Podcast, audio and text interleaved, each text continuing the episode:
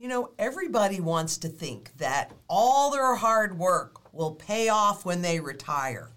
And we all know that there is a retirement plan crisis in the making.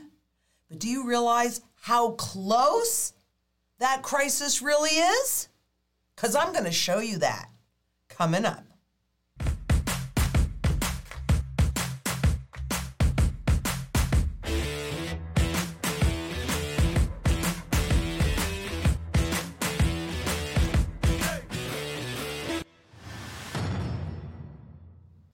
Lynette Zang, Chief Market Analyst here at ITM Trading, a full service physical gold and silver dealer, really specializing in strategies. Because we all need to at least survive this, but boy, wouldn't it be nice if we could thrive through this? There are so many people that are dependent upon the fiat money system for their retirement. And you know, with paper, with intangible assets, frankly, they can make things look however they want them to look. Where underneath what you're seeing is deterioration. So here is a current report that came out on the on the funding levels of the private pension plans. And hey, they're now 97% funded Of course, that is thanks to all the free money printing that the Fed and the interest rates that the Fed has supported these markets. Because most of these funds are typically invested, I'll use that term loosely, but invested in stocks, in bonds, and real estate. And so, Fed supported. But I'd like you to just kind of notice a couple of things before we move on because this is the dot com bubble bursting. So they were more than sufficiently funded until that burst. Now, of course, that too was manipulated, but they've been underfunded, but of course, ever since. But then, of course, they created the housing bubble because when one bubble pops, another one can take its place. And hey, look at this. Going into 2005, 6, 7, we were fully funded on those private pension plans. And then the global financial crisis hit. And we haven't been fully funded ever since. Although there's been an awful lot of money spent to get that stock market up. And of course, the bond market's been a what, a five decade bull market run because the Federal Reserve has control of the interest rates. And remember, this is so key. Interest rates are the key tool that the central banks use to regulate the rate and speed of inflation. And as you should all know, as, as I certainly know, and, and hopefully you do too, is that it's not working anymore. They have no room in those interest rates to go. So even though this Fed driven liquidity and these Fed driven markets and stocks and bonds and real estate are floating, that's why you've got right now these private pension plans almost fully funded. That's the good news. But you better ask how safe, if that's what you are counting on to retire, then you definitely need to know am I going to be able to retire on that? Because it's out of the frying pan into the fire. I mean, this is all manipulated stuff. And so, what's happened over the years, or at least since 2005, the level of investment from these private pension plans into stocks has declined as the investment into bonds has gone up. Now, we had a question yesterday, and I didn't really have a very good thing to show you.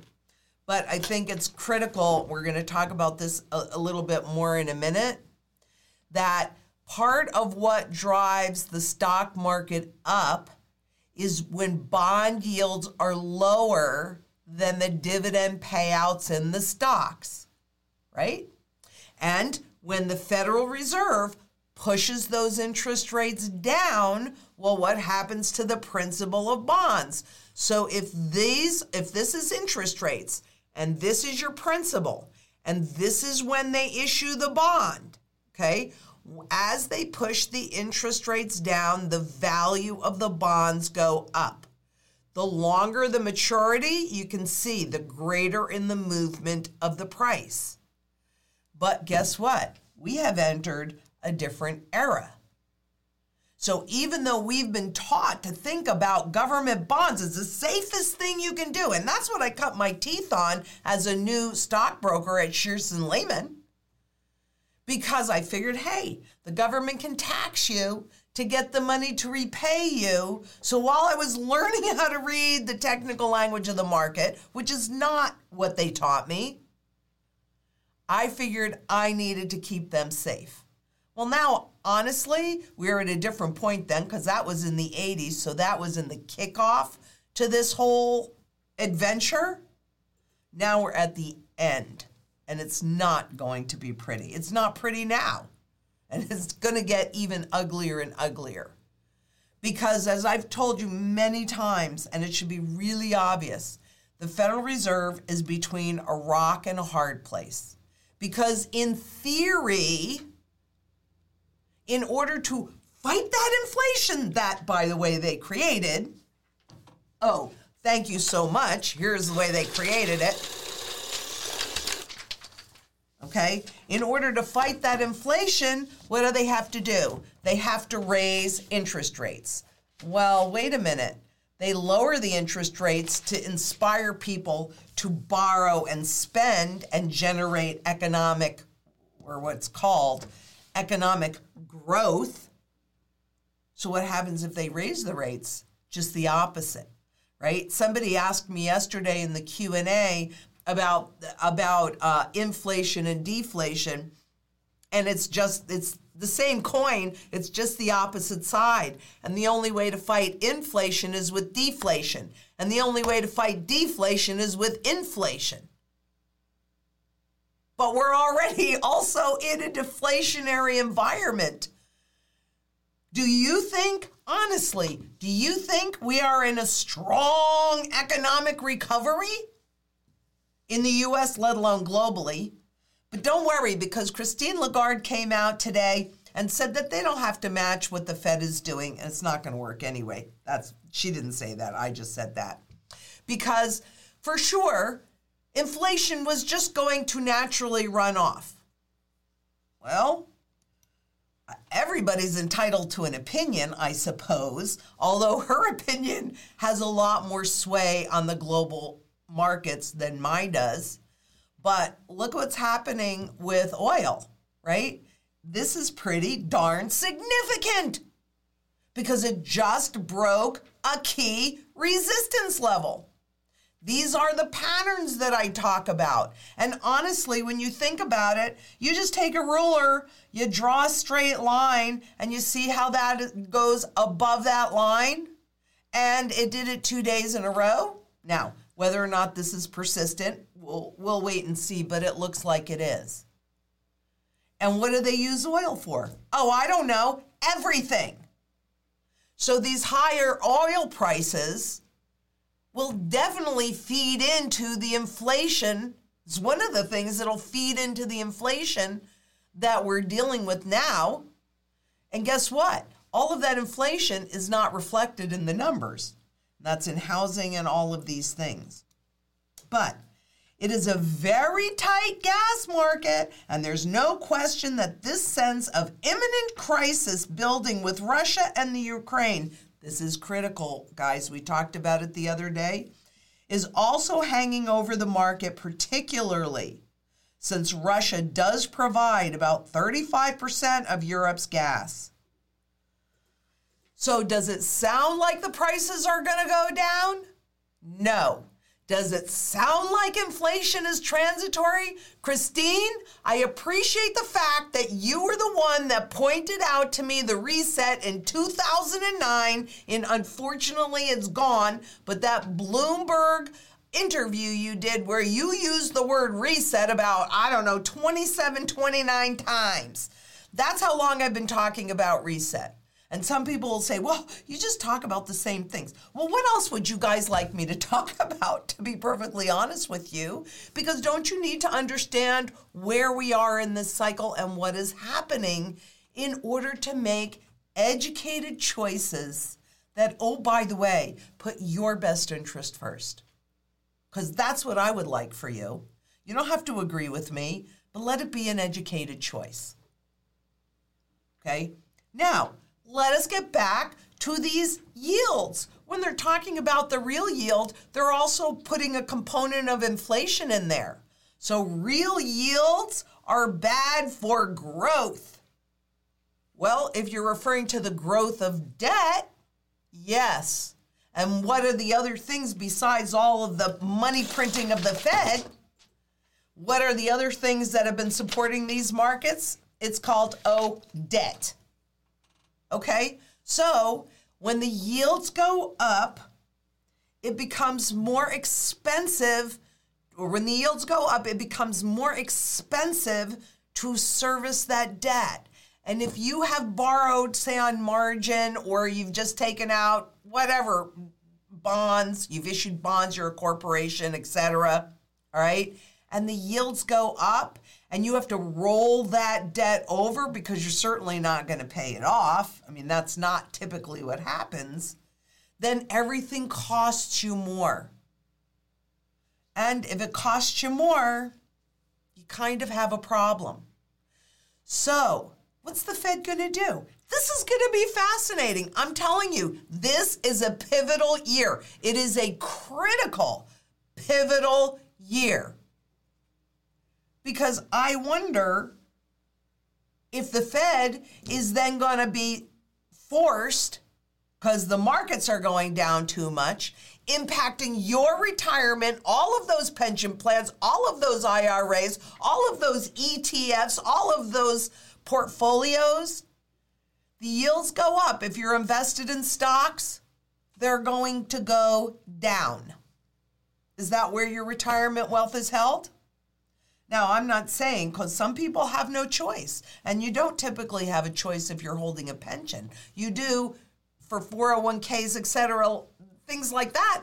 But what? It, it, it, it's either stocks or it's bonds or it's uh, illiquid real estate or it's REITs or it's it's still all fiat money products. And the real trend is the value of all of this funny money. Because to be really honest with you, the more of this they print, the less that it's worth. That's the inflation that you're seeing. And, and you know, I mean, forget the 7%. That's really a joke because they can manipulate those numbers to look any way that they want. Well, almost. Almost. And that's the point. They are losing control because they like to keep it at 2%. That's not really what happens. And somehow, I got a little convoluted here, but so surging real yields rattle the markets. And look, this year, 2022, is off to a very interesting start. Very, very volatile. But is this really the end of the easy money era? They have to, the Fed has to raise interest rates and buy a little less, do a little less of this buying of the, oops, couldn't see it I'll do it that way. You know, and buying a little bit less of the bonds and the treasuries because of their credibility, because they want you to believe that they have the tools. Well, the tool are interest rates, and the interest rates have been anchored at zero since 2008. They don't have the tools. Okay, they can run up their balance sheet. Oh, wait. When they run up their balance sheet, they're creating new money. That money you know, seeps into the system and it has to seep in the system. We'll talk more about that in just a second.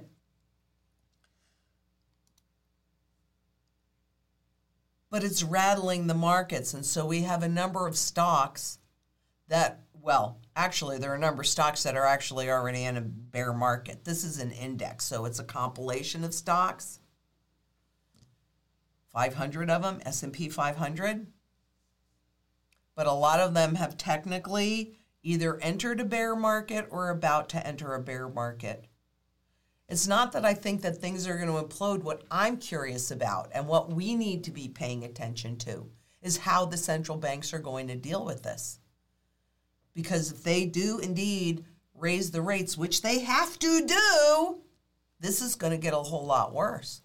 In other words, the stock markets imploding are going to get a whole lot worse. And your bond prices, interest rates go up, what happens to that principal?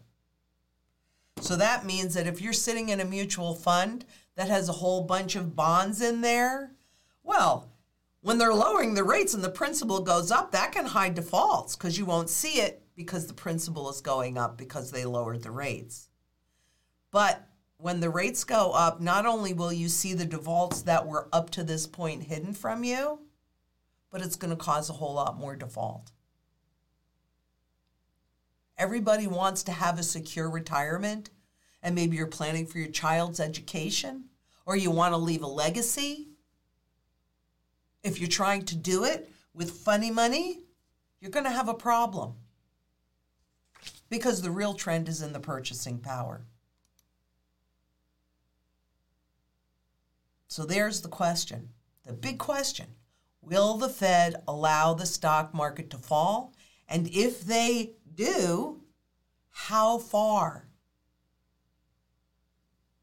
How far will they before they go in and do a pivot and start printing money and lowering rates again?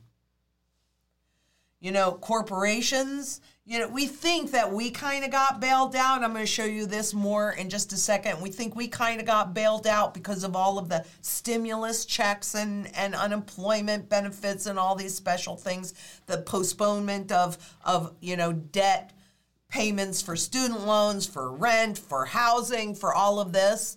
But the real entities that got bailed out were the corporations.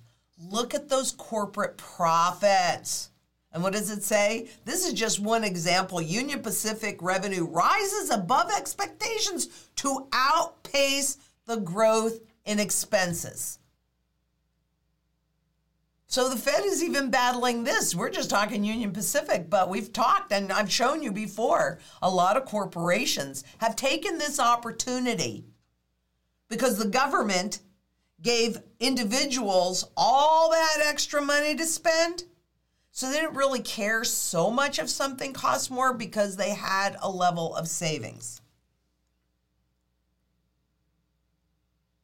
But honestly, what you're also hearing on Main Street media is about corporate profits. So consumers have to keep consuming. And shouldn't those corporate profits support the markets? Well, look at what's happening with insiders. We've talked about this. This is something that happens before the crash. Because when a government focuses, or a central bank focuses, or both, on who is too big to fail, it should be clear. It was crystal clear in 2008. Is it crystal clear today to you? Because it is to me. Everybody other than you and me as individuals are really too big to fail. The big corporations, no, they've got to make lots of money. The banks, no, they've got to make lots of money. We have to take it in the shorts, but they have to make lots of money. So I thought this was really, really, really interesting what happened because I pulled this and we've talked about this unload over 170 billion talking about Peloton who you know, the CEO sold over a million shares and their legal culture chief 90 million, product chief 60 million, COO 28 million. So insiders in Peloton took 2021 to sell an awful lot of their stock as the stock was kind of going up. It was a little bouncy. It was really performing much better in 2020, obviously with the lockdowns. Do you think these insiders know something you don't? Do you think they knew this? That just came up this morning, so I had to put that in. But Peloton to temporarily halt production because sales of their bikes and their and their uh, treadmills declined so rapidly. You think they might have known that as they were selling their stocks? Yeah. Did you realize that? I mean, logically, you could have realized that. But if we're not at home as much anymore, and if you are somebody that is used to exercising frequently, you go out to do it. I know I meet my sister every weekend and we go hiking on Saturday mornings and Sunday mornings. I don't want to stay home and do that. I want to go outside in the beautiful fresh air and do my exercise. And a lot of other people feel that way. So, Peloton, that came out in 2019 at $24 a share. And I know it was down before, much even higher than this or more than this, down 16% the last time I looked. Hmm. You think they might have realized that their stock was going to go down, so they better sell before? But do you know? And by the way, what about those institutional investors that invest your pension money, your IRA money, your 401k money, anything that you put into mutual funds or ETFs, etc. They're playing with your money and they're getting paid to do it. But let's look at the personal savings rate. Because you see how that spiked, right? Up to what? Almost 35% at one point as the individuals were given all those stimulus checks. And because they were unsure of what was going on, rather than rushing out to spend it right away, they saved it. But oops, we're not back down to levels where we were way before the pandemic.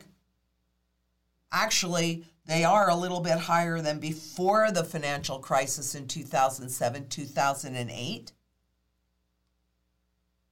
So does that mean that they've used up all their savings with these inflated prices and things that they had to buy? Because for a long time, a couple years now, everybody was scared.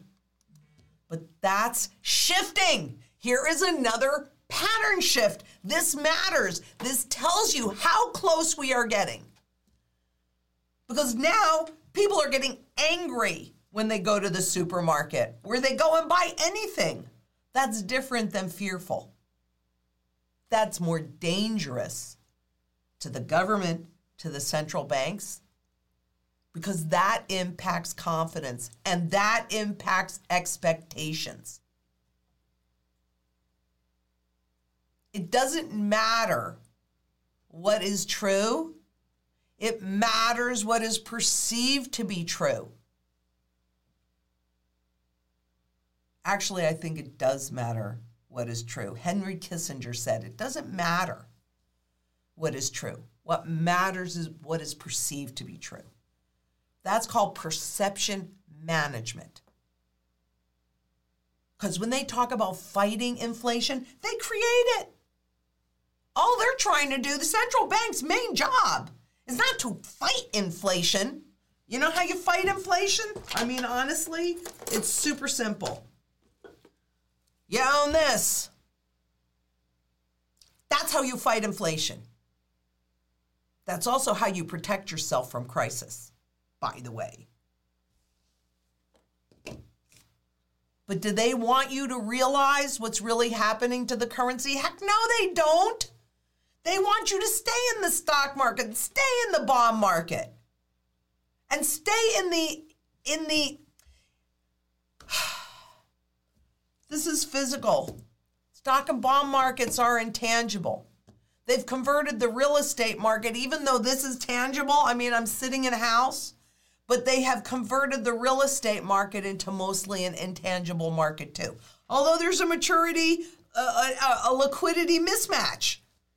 Because with REITs, many of them, not all of them, it depends, you can buy and sell instantly. But the underlying real estate assets, you know, I mean, lately, and since the the plant the crisis hit, the more recent crisis hit, we've certainly seen prices go up. So, yeah, I mean, if you put your house on the market, maybe you'll sell it really fast. But you're still not selling it as fast as if you push a button and you sell a REIT. So, frankly, if they're counting on the individuals and the individuals have used up their stimulus, and here's the challenge you can't spend your way out of it because when you do, that creates more inflation and it makes the problem worse. What makes the problem worse? It makes the problem more visible to the individuals. And the only reason that you still have three cents on the dollar worth of, of purchasing power in here is because the individual cannot conceive that this can go away even as it has your whole entire life. They've been stealing your wealth from you your entire life. What you work for, what you try and save, and plan for the future. It's disgusting, and we're at the end. And make no mistake about it 2022, this year, is a pivotal year. We're going into 2023. Well, let's see if they can shift all of those LIBOR to SOFR contracts. Let's see if they can restructure that whole $610 trillion notional market. I don't think they can. They don't think they can. They tried it. They tried it in what, 2019, October, and it was a big fat fail. So they postponed it. You know, I mean, we'll see. I mean, that's beyond my control, but unfortunately, I think it's also beyond their control. In the meantime, this could be just because of Omicron, but there is a surge in unemployment claims. Let's see what happens with that. Because if you're not going into work, well, then you need some money to pay your bills. And here comes UBI. They're still testing it. Actually, there's 20 states that are testing it out. This happens, this new one happens to be from New York. And the stated goal, well, they, they say to pull people out of poverty, blah, blah, blah. But the stated goal is to provide data to potentially inspire future programs, they're going to have to come to UBI. They're going to have to give universal basic income where everybody gets a certain amount of money. And when we talk about the central bank digital currencies, you might recall the FedNow accounts, which they really came out with in with great fanfare, even though they don't have the CBDC to put it in.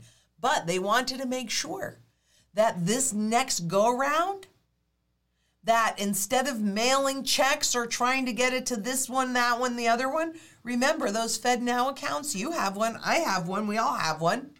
Even if you're in a very rural area, they have them at the post office, they have them at the credit unions, they have them at the commercial banks, they have them at the community banks, they have them everywhere because it will be so much easier to distribute that money via a push of a button.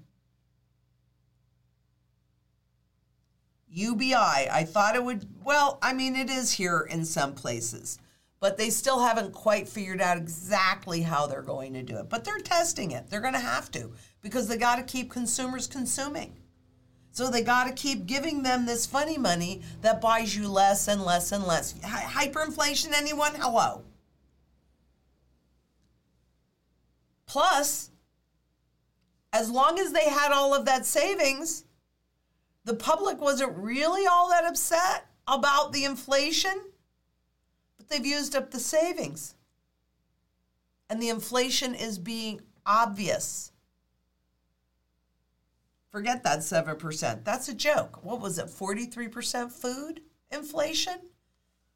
Some similar to that for housing? So we're really talking about a lot of pattern shifts that I'm seeing here with oil, with uh, what what did we talk about? Let me just go back and look. Okay, so with oil, with the stock markets, with the bond markets, the interest rates. So let's look at the patterns of gold and silver. I did go over this a little bit with gold yesterday. I didn't do it with silver or the other day, so I want to just do it again because this is not rocket science. If you can recognize these patterns, nobody can pull the wool over your eyes. They can blah, blah, blah, say anything they want. And I'm not just talking about this one, I'm talking about any of these patterns. So, where we saw the breakout, take a ruler, draw a straight line. When it goes above that line, you have a breakout. If it goes below the line, you have a breakdown. Okay? So, here is a wedge formation. So, just kind of think about a piece of pizza or a piece of cheese that's that's formed in into a wedge and it ends up going into a point right well when you see a series of higher and higher oops i grab my thing. Higher and higher lows and lower and lower highs at some point it will either break above which is what looks like it's happening or break below. And then the price will go up to resistance levels etc so you can see that as of yesterday, when spot gold, which is a contract, still doesn't reflect the value, but it's a contract, is testing this high part of the wedge because it went up almost 31 bucks yesterday. Maybe see what it does today. But it's testing the upper part of the wedge. We're probably going to have a breakdown. And with silver, here's that cup formation. It's not a perfectly straight line because nothing goes straight up and straight down. You always have to have bouncing along the way. And gold has already completed its cup. This is the end of that cup for gold. But silver has been forming this base. And so one of the questions that was asked yesterday, so forgive me for being redundant, but but I kind of feel like maybe you need to hear it more than once. Maybe you need to hear it a billion times until you really can can see. But what this is is an accumulation pattern. This piece here was an anomaly because of 2020 and the need for those people that bought stocks on margins as the stock market was imploding to sell whatever the market would bear. It doesn't matter what you want to sell during those times, it matters what the market is willing to buy. So that's why typically you see spot gold and spot silver sell off when there's also a major stock market correction because they've got to come up with money to meet what's called a margin call so that they can continue on with their debt. But I'm hoping that you can kind of see that the bottom of the cup is already in, it's already there. So if you're waiting for it to go down, look, they can do anything they want with contracts. I mean, that's cheap and it's easy and it's not a big deal. But the reality is is we definitely have higher this is this is likely to be for both gold and silver the cheapest that you have been able to buy it. Because parts of the physical market, a lot of the physical market is still guided by the spot market at this point. That will not always be true. But at this point, it still is. So you do what I do, which is I take advantage of it and I continue to accumulate because I know it is so darn cheap. What can I say? I'm encouraging you to call us if you haven't already done this and you don't have a strategy, call us. Think about what you're trying to accomplish. Whether it's to protect the wealth that you have to keep in your in your 40 if you've got a 403b and you're still working, there is nothing you can do. So you better protect it. The gold is your insurance.